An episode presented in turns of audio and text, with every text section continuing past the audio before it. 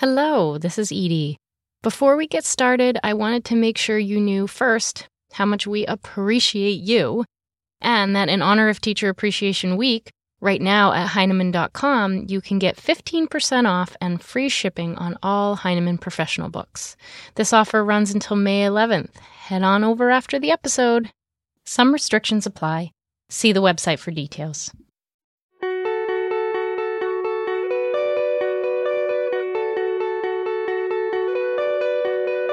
Have you ever wondered just how much forethought goes into crafting a robust math curriculum?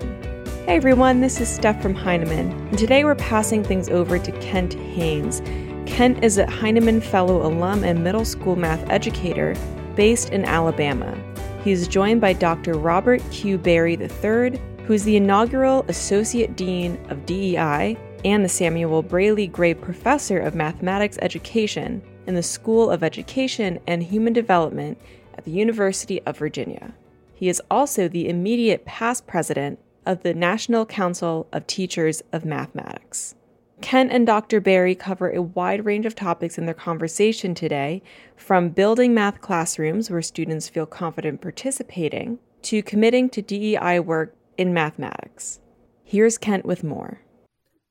As a teacher, I've been a member of a lot of professional communities, uh, from the small PLC of seventh grade math teachers at my school to the Heinemann Fellowship, the, the National Board of Professional Teaching Standards, and the loose confederation of teachers who post and share ideas on blogs and on Twitter. And the largest of these groups that I've been a part of is the National Council of Teachers of Mathematics, or NCTM. NCTM is a massive and multifaceted organization. They run conferences, publish works by math teachers and researchers, make policy recommendations, and collect all sorts of resources for teachers. It's so big, it's a bit hard to summarize all that they do, which is why I'm so excited to speak today with Dr. Robert Berry. Dr. Berry is a professor of mathematics education at the University of Virginia and recently served as the president of NCTM during the COVID 19 pandemic, an important and challenging time for the organization and, of course, the educational world as a whole. Uh, so, Dr. Berry, thank you so much for being here today. Oh, thanks so much for having me, Kent. I really appreciate the invitation. Thank you. So, I'm curious how you first got introduced to NCTM before you were involved in an organizational capacity, sort of at the top levels of the organization, just as a mathematics educator. What was your introduction to NCTM? Great. So, my actually my introduction to NCTM was when in my teacher education program at Old Dominion University, um, and and during that time, I was a a member of the Virginia Council of Teachers of Mathematics, and which is VCTM, which is an affiliate of NCTM, the state affiliate. And so there would be kind of state conferences where I just attended as a as a student. And so that was kind of my introduction from my teacher ed program. But I think when my second my second year of teaching, I actually went to my first NCTM kind of a meeting. It was in Philadelphia. And as you can imagine, as a young new teacher, like, wow, was, just going into the exhibit hall, if you've ever been to an NCTM meeting, going into the exhibit hall and you just kind of seeing, oh man, this is great. Um, and so, um, so yeah, that's when I I kind of found myself there and kind of started attending different a regional here and there. My first uh, annual meeting I believe was in Washington D.C. So I live in Virginia, so I just went to places where I can legitimately drive to. mm-hmm. so there was a re- regional NCTM had a regional in Richmond. It had one in Atlanta. So I mean, you know, just drivable spaces. I mean, being a teacher, I you know I had limitation in the amount of funds that I could use and spend, and so I had to uh, save the dollars where I, I could. So for me, it was just a matter of um, learning as much as I can, learning new instructional strategies, learning, gathering new materials, just really being um, exposed to things that I probably would not have otherwise been exposed to had I not attended uh, any of those meetings. You've sort of already led into my next question, but uh, I'll set it up for you anyway, which is let's say I'm talking to my colleague who works across the hall from me, she's not a member of NCTM. And she asked, you know, why should I become a member? I don't, you know, I just got my state money. I guess I could join, but what do you get out of it? what would you say to her, or I guess, what do you hope that members of the organization would say to their colleagues who are not yet members? Yeah, so I mean, I can answer that question from an experiential point of view. When I was a classroom teacher, I think I probably was, in, at the school in which I work, I probably was probably the only member of NCTM at the time. And what I did, I got all three of the journals at the time. I got in uh, teaching children mathematics, mathematics teaching in middle school, and the mathematics teacher. And so after I've had, you know, they come to my home, I would use learn, gather things from them, uh, and then I would just bring them into my job and just kind of you know, I can remember talking to one teacher and just and just telling them, "Yo, dude, you need to do this. Read this article." I would, I would just kind of pass things along. I know when I attended meetings, um, I would gather like, you know, you know how sometimes vendors hand out free stuff. I would try to get an extra two or three because then I can just give it to folks at where it was possible, where I can gather some extra stuff. I would gather extra stuff and just share it you know, I then took up the kind of the initiative to kind of become kind of a leader within my school around mathematics because I I wanted to kind of share some of these ideas with with with my colleagues. But also, there's an interesting convergence, right? Um, while I was a member of NCTM, I started working on my master's degree. My master's degree uh, is is in mathematics education, and I say this because you know, as a classroom teacher, sometimes people listen, well, get a master's degree in ed leadership so you can become a principal, right? that wasn't me. I, I, I, decided to get a master's degree in math ed um, from a small school, Christopher Newport University. And so even at, at CNU, my advisor there, she was a member of NCTM, and we actually began to do some collaboration and presenting at our affiliate conferences and things of that nature. So it also gave me an opportunity to become a leader in my school division that's how I became a math specialist in, in, in my school from the work I did with my master's um, and working through my master's um, with that. So I began to serve on the textbook adoption committee, having that understanding and and working with our district level math person was significantly important. And and kid, quite honestly, by being involved in that, I got a lot of free stuff. So those books that is important. Yes. So think about this. Those books we didn't adopt because you know the publisher would send them.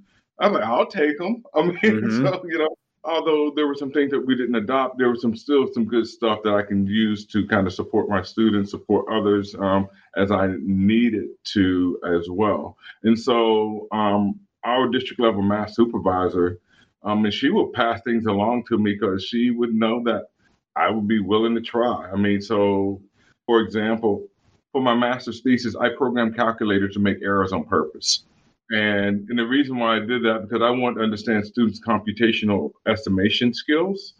But what that did for me, my district level math supervisors saw me as a person who was willing to try technology. You also got to consider that this is the mid 90s, right? To try out technologies, to try things that others weren't.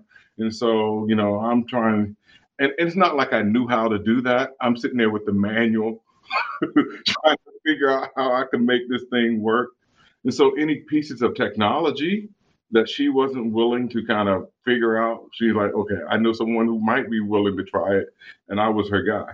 I would say I had someone who saw something in me that didn't, I didn't yet see in myself, who was willing to kind of feed me, so to speak. And I think she fed me to give me the efficacy to kind of unpack and think about curricula and the resources there. I think it's interesting that there is so much there for, I would say, a self motivated teacher, somebody who's really interested in getting on the textbook committee or being involved in scope and sequence in their district or these sorts of things. NCTM provides a lot of opportunities and resources and things that just sort of flow towards you if you're interested in that sort of thing but but it's also the case if you just if all you want to do is teach math i do think that a lot of the most interesting activity structures and lesson structures and things like that that people they may find at this point frankly on social media uh, or you know from a colleague that sort of thing. If you walk it back and you sort of you know do the genealogy of where this thing came from a lot of times it came from a magazine article or even some academic research that was published in a you know an academic research journal by nctm or, or something like that. And i think that's why it's such an important organization its influence on the way that people talk and think about mathematics education is really important. And so, for that reason, I'm really interested in talking about one of your big efforts during your tenure as president, which was the Catalyzing Change books, which uh, you can probably describe better than I, but it's a, a series of books for high school education, middle school math education, and elementary school math education, trying to broaden the scope of what we see is the importance of math education, why we teach math to students, and also policy recommendations for the education sector at all those levels. Um, I'd love to hear your perspective on what catalyzing change is intended to do and you know what the impact you hope to see from it yeah i mean so i would say this catalyzing change the first book was published in 2018 uh, and at that time um, matt larson was president of nctm so he kind of got the wheel going uh, around that. And then the last two books um, we the board of uh, directors approved them during my presidency, and we got those books kind of going forward. But the common thing across me, all three books are four key recommendations. The four key recommendations is this idea. So, what is the purpose of school mathematics? And and and and really defining those purpose.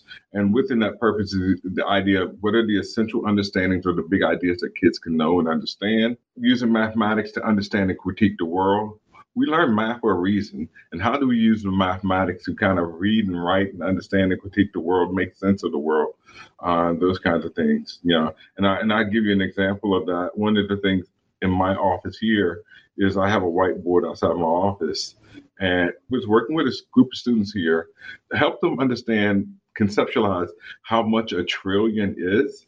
And I got this idea from um, actually from one of the uh, from the website on NCTM. And so I put a number line on that board and put zero one in and one trillion on the other end and asked them, so where would a million be? And it's interesting how people kind of conceptualize that, right? And so this while this is a number sense or relative magnitude kind of task, the relevance and the reading and the critiquing of the world when we talk about the, you know, um, the president's initiative in terms of building back initiative and the amount of money that's associated with that what what how much is really a trillion right? How much is that right? Uh, and, and then when we begin to market on number line they realize that uh, one million is really on that number line between zero and a trillion is really close to zero. Wow that's a lot of money. Yeah that's kind of a thousand number. But we have this interesting conversation but the other thing um, uh, within that, the purpose of school mathematics, we want our students to leave math with a sense of joy, wonder, and beauty.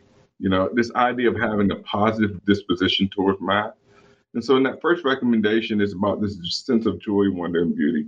Math is beautiful, you know, and, and if kids can see the beauty and the patterns around that, but the sense of joy as as an educator, the aha moments, but also, when kids do mathematics, they should be able to ask more questions than finding solutions. So, the second key recommendation is the idea of equitable structures. And equitable structures get at this idea of discontinuing tracking of students and the discontinuation of tracking of teachers. In thinking about math pathways, we want students to continue to study mathematics through high school. We don't want students to end up in what we call a dead end course. And the way a dead end course in math is defined as we defined it in, in changes, a course that does that, that does not lead to the continued study of mathematics. And, and the way this shows up in school sometimes, sometimes we find courses in high schools or even sometimes in middle schools where you know, we need a course that will give students a credit so they can graduate. It doesn't it doesn't support them for the continued study of mathematics. It's just the intention. Now I understand the well-meaning idea behind that, but does that really help students for the continued study of mathematics? And so the idea of tracking may sometimes lead students into dead end course pathways that doesn't really prepare them for the continued study of mathematics. And it doesn't necessarily have to be a math course. It can be about some of the, the ideas of critiquing and understanding the world. the third key big recommendation is, is, is, as I mentioned earlier, is the pathways. And I, I, probably blended the second and third one together with the idea of pathways. We want students to continue to study of mathematics. And when we say that pathways, the pathways have to be significant enough that students want to continue to study mathematics. Too often, sometimes when students in some states, like in Virginia, uh, in order to get a standard diploma, you only need two credits in math. It's sad to me that some students say, I got my two credits, I am done with math. right? and so, but and so the question might be, once students get those two credits, are there other things that can be motivating that that will allow students to continue to study in math? It might mean that we think about other things, the intersection between math and music. I could find that as an opportunity for some kids to kind of continue to study the intersection between math and other things that might be of interest. And the fourth one is one that is near and dear to me is equitable instruction. identity, agency, positionality, and competency. How do our instructional routines, how do our instructional practices support students' mathematical identity, support agency, and support positioning students as being competent in, in school mathematics? And how do we give students, how do we share authority in our teaching? I know that was a mouthful. I'm sorry, but, but, I'll, I'll, I'll, kick it back over to you. I think it's it's great. It, it shows you how much there is going on in this series of books and how many different levels on which it's operating. Like the last one you just talked about is within the classroom. That's something that that I as a seventh grade math teacher have a lot of control over right i have less control over the statewide mathematics curriculum you know but but I can also sort of think about the organization's recommendations and and kind of mull them over. And in fact, that's actually the next thing that I want to do because I'm really intrigued by this idea. So. Uh, to give you context, I teach in Alabama, and recently we moved away from tracking math in sixth grade. So every sixth grader takes the same math class. Then in seventh grade, there is the sort of seventh and eighth grade accelerated option where the students are taking seventh grade math, eighth grade math, and algebra one over the course of those two years, right? And the idea there uh, is that then they can take geometry, algebra two, pre-cal, calculus, right? So that students have the opportunity to take calculus as a senior in high school. And I'm a big fan of the move away from the tracking in sixth grade. Teaching the material in that accelerated seventh grade course it moves at such a quick pace that it's very difficult for me uh, to believe that all the students are really deeply engaging with the material. But when I bring this up and talk about how it may be moving at too quick a pace or something like that, the big counter argument is well, what if you have a kid who can take calculus as a senior? What other path is there for them to do that? So, what do you think about that? What's what's your response to that idea that that the only you know the only way to to give these uh, students that opportunity at the end of high school is at some point to branch off. The idea of a common pathway is that from middle from actually you know from elementary school all the way through middle school through the first two years of high school that students would share a common pathway. Now it doesn't preclude that students might some students may move faster on that pathway but it does say that students do not skip any mathematics on that pathway right and so some students can accelerate if it's appropriate for them to accelerate, but they're not skipping any mathematics. So if you think about this, we know proportional reasoning in seventh grade is significantly. Oh my gosh, right? yes. And often what happens is that to the rush to get to cal- uh, to to get to algebra one, sometimes we just skip proportional reasoning with the idea that it, you know that is significantly important as for the continued study of math. And so the idea is that that students will have share this pathway through, but you know, but there are opportunities for students to kind of accelerate on that pathway without skipping any content. So that's the positionality that catalyzing change is taken up uh, along that. The other thing that in catalyzing change, the discussion, particularly in high school, is the having the discussion between calculus and stats and statistics. We know that you know less than 20% of careers require calculus. And that number varies, you know, depending on whom you cite. And but somehow calculus is privileged in this conversation, right? And so if we can think about math pathways as connected to career opportunities, maybe if I am a sixth grader and I say I want to be this. I want to be a dentist. If I backtrack from being a dentist, what math will I need that will provide me the opportunities to go into that space? I think that's a significant conversation that we're going to have to have, right? It's, you know, and this is where industry and, and K 12 and state agencies have to come together to make to have that conversation. But what we've been doing is connecting historically and saying, okay, calculus is the gold star. Let's get everybody to calculus. But if we if we really think about that, you know, we think about what are the career options, the career opportunities.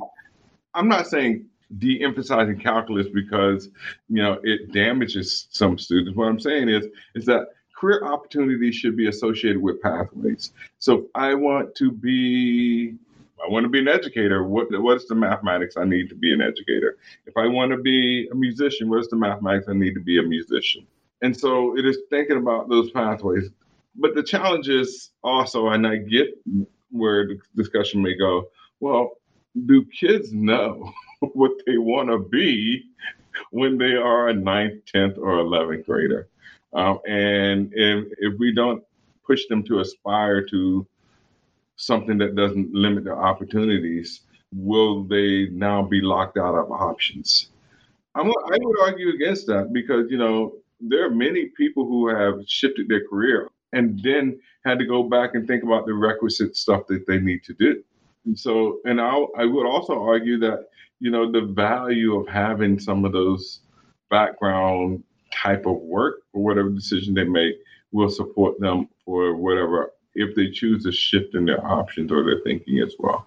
So this is where pathways is important, not only when you think about careers, but also post-secondary. I think we have to have a connection between K-12, community colleges, four-year colleges, and of course industry to build this kind of so the pathways is just not a K-12 responsibility. And sometimes we miss that conversation.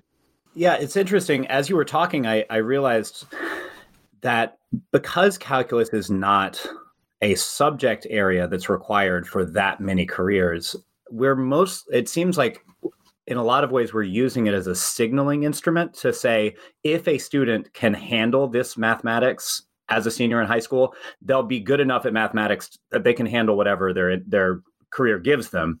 Whereas if you think about a student taking cal- uh, taking statistics rather as a senior, that is also a rigorous, you know, AP statistics is a rigorous course, and they are much more likely to actually use that content. I mean, I think about in my position when I am looking at, you know, state standardized testing data or progress monitoring data. I think my background in statistics is really helpful for actually understanding what those tests can and cannot tell me about my students, you know, as a cohort and individually. And and sometimes I feel like I'm in a room with a lot of other educators who are trying to parse this information but don't have the sort of statistical background to really think about it. And you know, you don't really initially think about, oh, well, I'm going to be a 5th grade teacher, so I need to know statistics. But if you're going to make use of any of the data that you're provided by the state or by the district for these you know testing you really can benefit from it if you're able to parse it with a statistical mindset and so i think that's yeah that's that that really strikes me as uh, as an interesting point and when we think about the, the, the relevancy of that right and how people kind of you know their disposition so also not only from a pathways and content perspective, but from a disposition perspective, because they they see you know not only teachers but learners see oh this makes so much sense you know or, or I see they, they see the connections in a way that they may not yet see the connections in a in a pre-calc or calc course in terms of the the relevancy for how they see the usage of that and the misusage of that and sometimes in our popular press mm-hmm. how statistics show up uh, in sample size and things of that nature, and how we have, you know, and, and, and so, the past two years, the past two years, I be, feel like has been one conversation after another about the misuse of statistics. It's been right. so, fascinating. To me, that's significantly important. And, and what if all of us had statistical literacy? How will our conversations be different? um, um, how will our conversations be a little bit more critical and more critiquing if we had the shared understanding of liter- statistical literacy um, more broadly? And unfortunately we don't have the shared understanding. Well let's let's shift from the things that i have very little control over like what my state decides uh, high school students take and and into the classroom uh, just for you know a teacher who's listening to this and thinking about what what do equitable practices within a classroom look like if if we walked into a classroom that was implementing some of these ideas or teaching in the spirit of the NCTM recommendations and catalyzing change, what would we see in that classroom? So for me, you know, if you've heard me speak before, one of the things I often say that teachers are identity builders.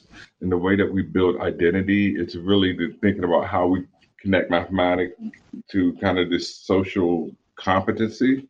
And so the connection between student and student, student to teacher, and be giving students the opportunity to demonstrate their agency.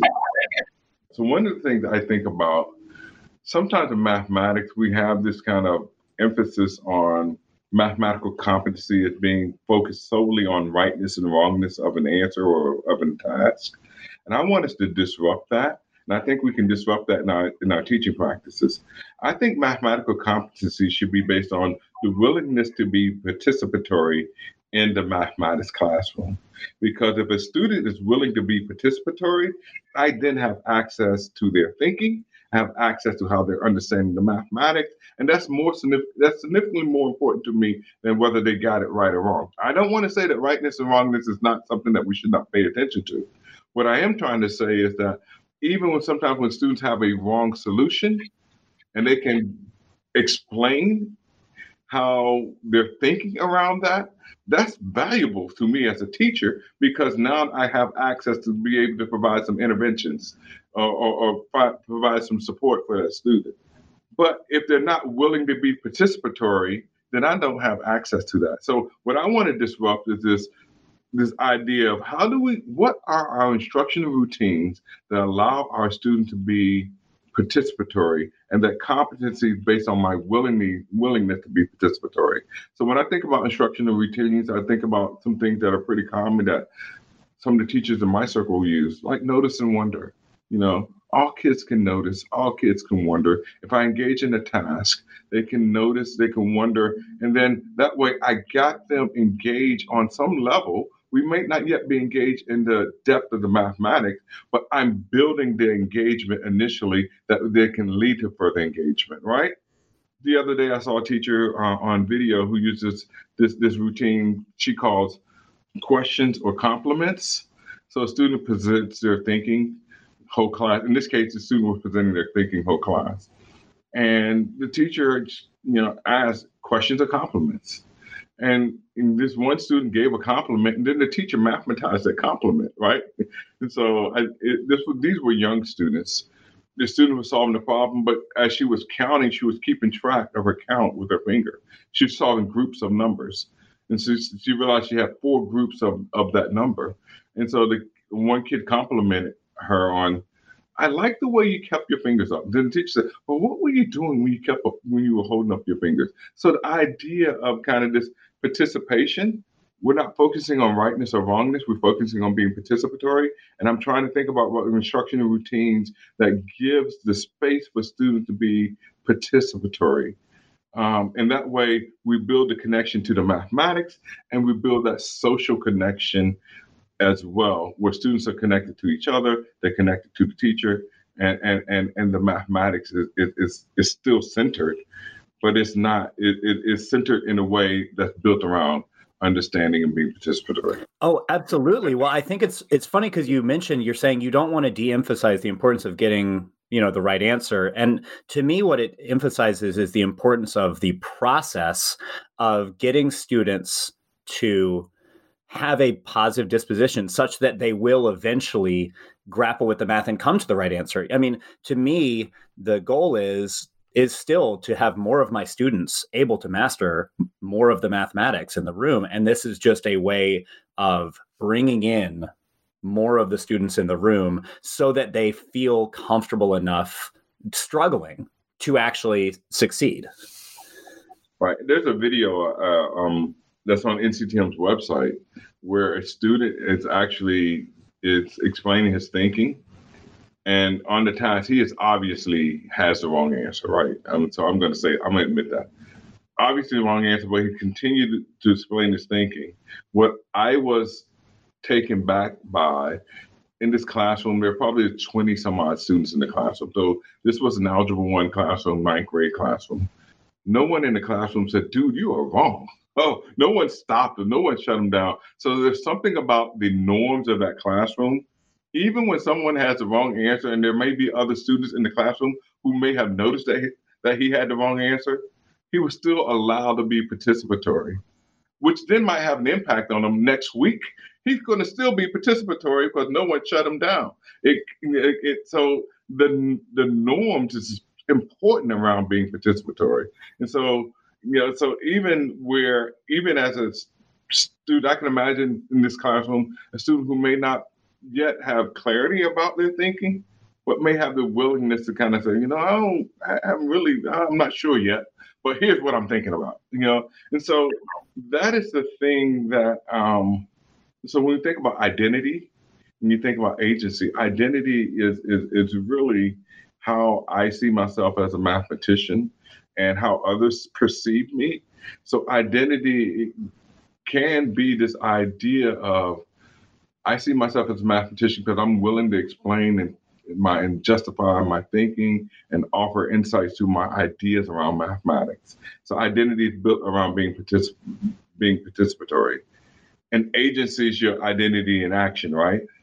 And so I'm willing to kind of take up those behaviors of explaining, justifying, engaging with others, you know, connecting with others. And so, and then competency, too often in mathematics classrooms, those who are positioned as competent is the one who speaks all the time, that kid who answers every question. And so, how do we kind of distribute competency? It might mean we give space so that everyone can have the opportunity to speak. Or how do we broaden it so that more people can speak rather than the few? It can be the many who are able to speak or all who are able to speak in the classroom. I'm really glad that this conversation went in this direction because it gets to the heart of something I've been mulling over, frankly, since the the first time that we met at this conference several years ago. Because when we think about equitable math practices, we can think about the idea of equity just meaning I want everybody in this room, no matter what their disposition towards math, to feel successful, competent, willing to participate in the learning in the classroom.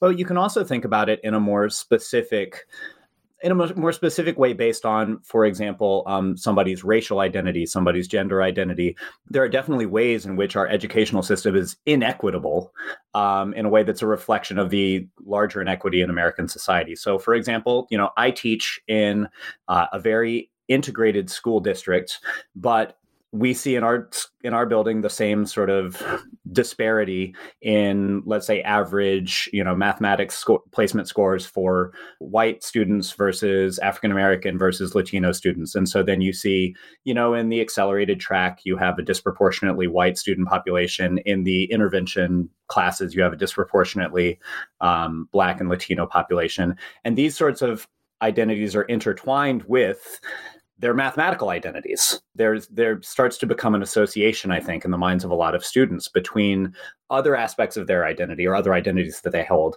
and their mathematical identity. So one thing that I've been thinking about is we want to create an equitable environment for all students no matter their background no matter their you know economic you know identity uh, what you know their their class where they you know uh, if they come from a working class family what have you is it too simple to say that good pedagogy the stuff that you're describing which i was we weren't putting any sort of lens on it from the perspective of race or gender or you know that sort of thing but you can imagine saying yes um, the people who are seen as competent in a math classroom are the ones who speak up. And, you know, frankly, in a lot of math classrooms, boys seem to be very likely to speak up as compared to girls, right? And so maybe an equitable classroom, a classroom that's trying to balance out that imbalance between boys and girls in their mathematical identity, is one that just encourages good pedagogy, right? Making sure that everybody has an opportunity to feel competent. I guess what I'm saying is, is it is it as simple to say that just good basic teaching practice is responsive to these sort of inequities that we see along racial or ethnic lines or gender lines or what have you? I would say to an extent, yes. Um, I think that is kind of uh, that has to be a baseline in terms of the the, the good teaching practices uh, and the, the, instructional routines that I described earlier. But also, I think we have to be mindful about the patterns of how we affirm students in our classroom or how we begin to acknowledge students in our classrooms. And that's where I think we begin to see where inequities may show up. It is those patterns that kind of if I'm only calling on the boys to ask them high cognitively demanding questions and asking only the girls low cognitively demanding questions. You know, I, you know, my questioning schemes may be instructionally appropriate, but then the patterns may show up on who gets what in terms of not only kind of my questioning, also in kinds of my in, in terms of my task. One of my talks most recently, I, I described where a practice that we use quite frequently, I would say we, that I'm assuming that many teachers may use this idea of revoicing or restating. You know, sometimes, you know, we might revoice or restate and and I think that's a valuable practice we use in our classroom. But what I noticed in one teacher's classroom when revoicing or restating, it always happened with the students of color. Kids pick that up, right? It's a practice we want to happen, but then the students may be left with, is my teacher restating something because I didn't say it right? Can you imagine how a student might in- internalize that? So one thing I say, yes, I think we should revoice and restate, but it might be, um, it might be a way we might say, you know, Kent, what you just said was so brilliant. Do you mind saying that again for everyone? Because I want everybody to hear this brilliant thing you just said. Now, not position them in certain some type of way, and then the efficacy for them to continue to participate might be there, and they're not left with re uh, rethinking whether or not the teacher saying a, a better than I. Or I might say, Kent, what you just said is so brilliant. Would you like to just state it again, or, or would you like for me to state it? Now I'm giving them the option. You know, and so it, there's all those kinds of things where I, I still want to position Kent as you know competent, but also I'm trying to be mindful of I'm not only asking only a certain kind of identity of student of revoicing, restating. And typically, sometimes when I notice this, I, I notice it in English uh, in, in language learners class, you know. And, and, and so the idea that happens as well. It's patterns where inequities may show up. And those patterns students may notice, and then students may kind of push back or draw. And so I think sometimes as teachers, and, and, and, and I think it's well meaning for many teachers, they may not even notice that they're doing it sometimes. Um, and so I think what we have to do is think about our questioning, some of our routines that we where we might invite students. Sometimes who gets invited, who doesn't get invited. You know, in terms of you know going up to the document cam, it's those students notice notice patterns, and all of those are great instructional routines but it's the patterns that I think where inequities kind of discriminate themselves. So I guess it's maybe a more internal checking of oneself to make sure that okay, good pedagogy is going to create hopefully a more equitable environment in my classroom as long as I'm implementing that pedagogy equitably as long as I'm mindful of that and and and thinking am I giving each student sort of an equal opportunity to participate in this way or, or something like that. Yeah, I, re- I like that framing a lot.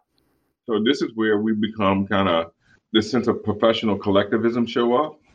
So now I'm going to invite my my teacher colleague Kent in my class. When Kent, when you come to my class, I just want you to notice, you know, if you can just look at whom I'm calling on and what questions I'm whom I'm asking questions for.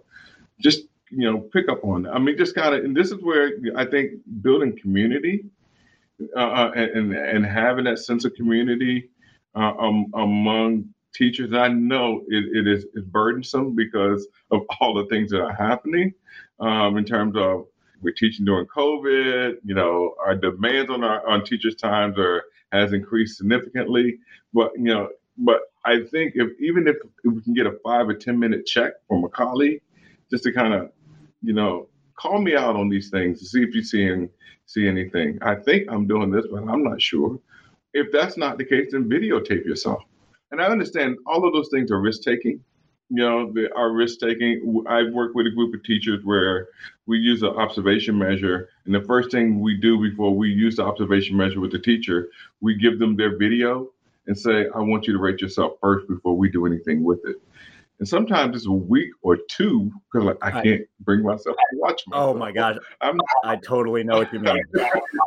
or they, they, or you know, common things we hear is like, I watched the first five minutes. My voice really sounds like that.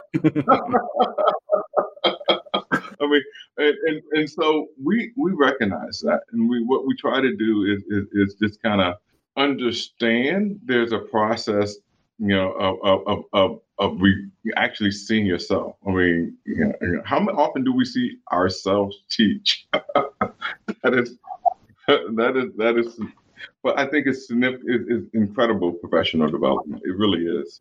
Well, I definitely recommend uh, those of you listening to pick up the Catalyzing Change book, uh, at least for your sort of age level of mathematics teaching, because I do think it's it's very thought provoking, and I think it's a really great resource to spur conversations within your school district, within your school, and I and and I'm glad that NCTM took on this sort of and has for decades frankly taken on these sorts of big sweeping uh, projects like this. So I, I, guess to close the, the one thing that i'm curious about is uh, your tenure as president of nctm is over now and of course to some extent uh, the best laid plans of the organization were waylaid by the you know covid-19 pandemic as were uh, everybody else's what do you wish that you had been able uh, to accomplish or what if you you know we're we're still at the helm helm of the organization. Would you be aiming for what what do you see as sort of um, what you hope for the future of the organization? Thank you, thank you so much for that. So I would say this. So one of the last things I had to do as president of NCTM, so NCTM centennial celebration would have been in Chicago in 2020. One of the last things I had to do as president was cancel the centennial conference. so um, so um, so that was that was a challenge, but it was the right decision to make. I mean, we we didn't have any information about how COVID was going to happen at the time, but I would say one of the things I'm pleased that we did, we pivoted and did 100 days of professional learning, and so I was very pleased with that. But as I think forward, I am hoping that NCTM still has the impact that it has on policy, has the impact on teaching, uh, begin to make decisions about um, advocacy. One of the things that we did pre-COVID, w- when I first became president, we began to begin pushing to advocacy spaces. And I want to make the distinction: we weren't lobbying; we were advocating. So we went to Capitol Hill twice and advocated and met with representatives, both in the House and the Senate, to just kind of introduce those representatives to NCTM. We introduced them to the high school catalyzing change. We had kind of some smaller policy one pagers that they can then use because we were talking about those bigger kind of structural things that we hope that would happen to school. And that kind of got disrupted because I think we were having some synergy because the plan was then while we're visiting the Congress. What if we did some training with our state affiliates and have them to visit state houses? What if we did that so our state affiliates begin to do that and, and what kind of energy would happen? So I'm hoping that NCTM will move once it is safe to move into the space of advocacy around some of the changes that we hope to have an impact on structurally and policy wise, not, not only in mathematics education, but more broadly in education. And so I think we had a good thing going. It's just we were interrupted uh, with catalyzing change because that was the intentionality of catalyzing change. You know, we want to have the classroom impact, but you know, we got to go to those people who are making those kind of broad decisions. You know, at the national level, but also at the state level. And so that was the plan to not only go to to Congress, but also go to our, our state houses and empower our state affiliates to move into their state houses. And that's something I see a future for organizationally. And and and once whenever that time comes, um, I think it will be great for us to kind of have that kind of impact as well.